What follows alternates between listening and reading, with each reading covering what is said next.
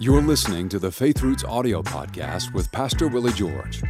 You can watch the full video version of this episode and join the conversation with your comments on the Faith Roots YouTube channel. Simply search Faith Roots on YouTube and be sure to subscribe so you don't miss an episode. Now, here's Pastor Willie George with today's message. Hello, I'm Willie George. I want to welcome you to this edition of the Faith Roots podcast. This is special because we're beginning a new series and a very important series on spiritual warfare. And I'm calling this the armor of God. And uh, every one of our series are important, but this one is especially important because it deals with a subject that a lot of people misunderstand. A lot of pastors never even touch on this, they want to stay away from it because it makes them uncomfortable. And um, I'm not trying to put them down, just discussing the truth. And what I want to talk about is how we effectively resist the powers of darkness without becoming obsessed with the powers of darkness. And uh, there's a reason I say that. Years ago, I went to go do a meeting in a western state. Pastor picked me up from the airport, and from the very moment that we got in the car, he started talking about demons. I was with him for three days. The whole three day period, he talked to me about demons. He was obsessed with demons. And so I do believe in spiritual warfare, but I don't believe in going overboard. And so I want to present what I believe is a very, very balanced approach to this truth. And we're going to go ahead and jump right into it from the book of Ephesians, chapter 6, verse 10, New King James Version, which says, Finally, my brethren, be strong in the Lord and in the power of his might. It is not enough to have a will to resist the devil. You can have a will that uh, leaves you without strength. Even though you may have the will, that doesn't necessarily mean you have strength. So the scripture says, Be strong in the Lord and in the power of his might. I remember when I was sophomore in high school, we were playing uh, another school in football, and there was a guy across the line from me who had been getting the best of me all night long. And I just got tired of it. And finally, just before the snap of the ball one time, I looked across at him and said, I'm going to kill you. And uh, of course, I didn't mean that literally, but I, I, was hoping that maybe that would discourage him a little bit. It didn't. He continually whooped, uh, to, continued to whoop my tail all night long, and there wasn't anything I could do about it. I absolutely hated it. I felt powerless. I thought maybe if I could just muster the willpower that somehow I would suddenly be able to rise to the occasion. And I, I heard an expression a few years ago, and I've never forgotten it. You never really rise to the occasion, but you do fall to the level of your preparation. And uh, that's a very important statement to remember. You don't rise to the occasion, you fall to the level of your preparation. The reason that David was able to kill Goliath is because he was prepared to kill Goliath, and he tells you that in the first part of the chapter how he went after a lion, went after a bear, killed them both, and he was thoroughly prepared to kill the giant. So I got into a weight program after that. Started lifting weights, and this was in a period when a lot of high school football players were not lifting weights, not like they do today. Just almost every high school has a great weight program today, but some better than others. But Anyway, I jumped into it with both feet, and it made a huge difference in my body. Uh, I went back to visit this high school I had moved from, where I'd been a football player, and the best football player on the team, year older than me, been a four-year starter, sees me walking across the lawn, grabs me, he's going to throw me on the ground, sit on me, and I take him, throw him on the ground, sit on him. And the reason was because I was able. I had a will to do it before, but couldn't do anything about it. But now all of a sudden, I've got an ability. That's exactly what Paul is telling us here in Ephesians chapter 6. He said, Not only should you have the will, but you must have the ability. So let's look at this.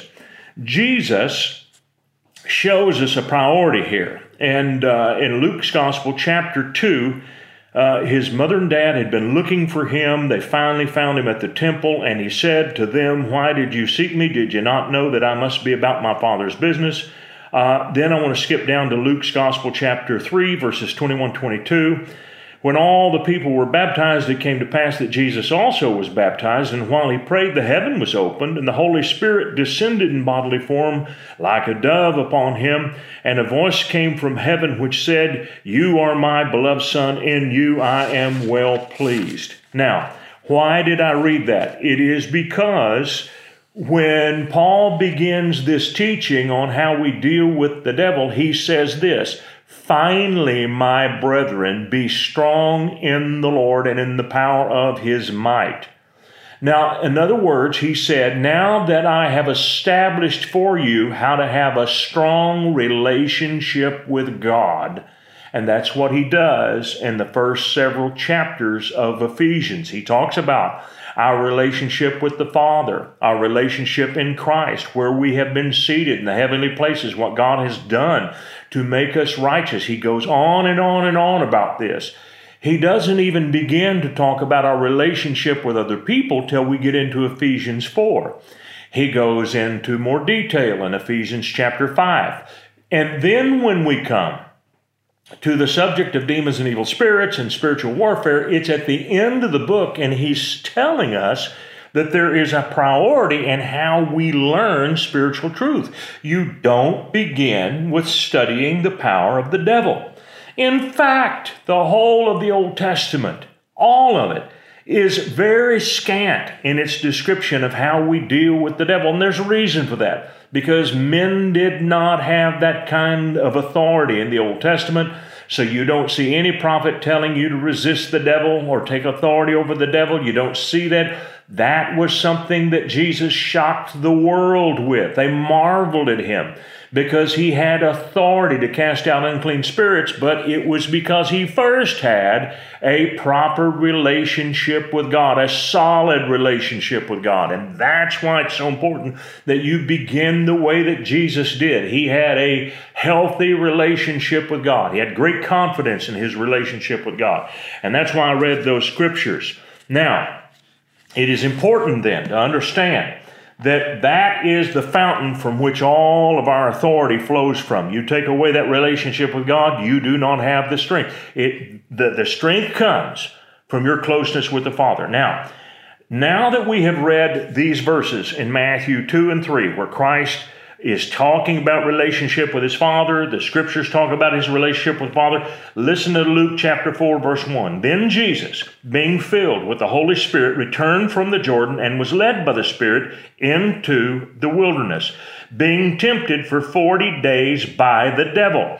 And in those days he ate nothing, and afterward, when they had ended, he was hungry. And the devil said to him, If you are the Son of God, command this stone to become bread. So he got tempted after 40 days of fasting, and he was in a very weakened state. You know, Jesus was so close with God that he could not have been tempted like this had he not come apart, isolated himself. And this ought to tell you something that isolation is one of the great tools of the enemy. Now, in this instance, the Holy Spirit led Jesus to become isolated so that Satan could get a shot at him. Jesus was so in tune with God the Father that had he not become weakened with 40 days of fasting, Satan wouldn't have had a fair shot at tempting him. He couldn't have done it. But Jesus was weakened in this place, and it shows me that you need to avoid isolation. The scripture teaches us that. Uh, that our brothers in the world are tempted in the same way that we are. And one of Satan's great tools is to isolate you and make you think that you're the only person who's ever gone through what it is you're going through. Now let's keep reading. Uh, the Bible said, the devil said, If you are the Son of God, command the stone to be made bread. Jesus answered him, saying, It's written, Man shall not live by bread alone, but by every word of God. Then the devil takes him up to a high mountain, showed him all the kingdoms of the world in a moment of time. And the devil said to him, All this authority I will give you, and their glory, for this has been delivered to me. And Adam gave it to him and I give it to whomsoever I wish. Therefore, if you will worship me, all will be yours. And Jesus answered and said to him, Get behind me, Satan, for it is written, You shall worship the Lord your God, and him only shall you serve. Then he brought him to Jerusalem, set him on a pinnacle of the temple, and said to him, If you are the Son of God, throw yourself down from here, for it's written, He shall give His angels charge over you to keep you, and in their hands they shall bear you up, lest you dash your foot against a stone. And Jesus answered and said to him, It has been said, You shall not tempt the Lord your God. Now, when the devil had ended every temptation, he departed from him until an opportune time. Uh, three levels of temptation here, three classes, uh, and all temptation can be put in these three the lust of the flesh, the lust of the mind, and uh, the pride of life. All of these things are in this temptation the lust of the eyes, the lust of the flesh, and the pride of life. That's what it is. So uh, that's how we're tempted. We're tempted with one of those three things the lust of the flesh, the lust of the eyes, or the pride of life. That's how Christ was tempted. Every category of temptation, every kind of temptation can be put under one of those three. Christ was tempted in all three, and he successfully resisted. But how did he do it? He had strength before he got into the battle. And that's the key. You must prepare yourself ahead of time if you are going to resist the devil. A lot of people try to resist the devil without any strength. They have not prepared. Smith Wigglesworth said this, and it's a wonderful statement. If you wait to get faith till you need it, you have waited too long. And that's why it's so important that you prepare ahead of time. I never, after that moment on that football field my sophomore year. Never again did I ever tell a kid, I'm going to kill you. I never said that again. Never said it a single time. I didn't have to. I just did it. And the reason I did it is because I was almost always, and in every case, a couple of exceptions, but in just about every case, I was stronger than the guy across from me. And even when I wasn't, I mixed it up with them and I want to share and they want to share. But I never got dominated again. And the reason was the preparation that I went through in the off season. I made myself stronger so I could do better. And that's what you've got to do.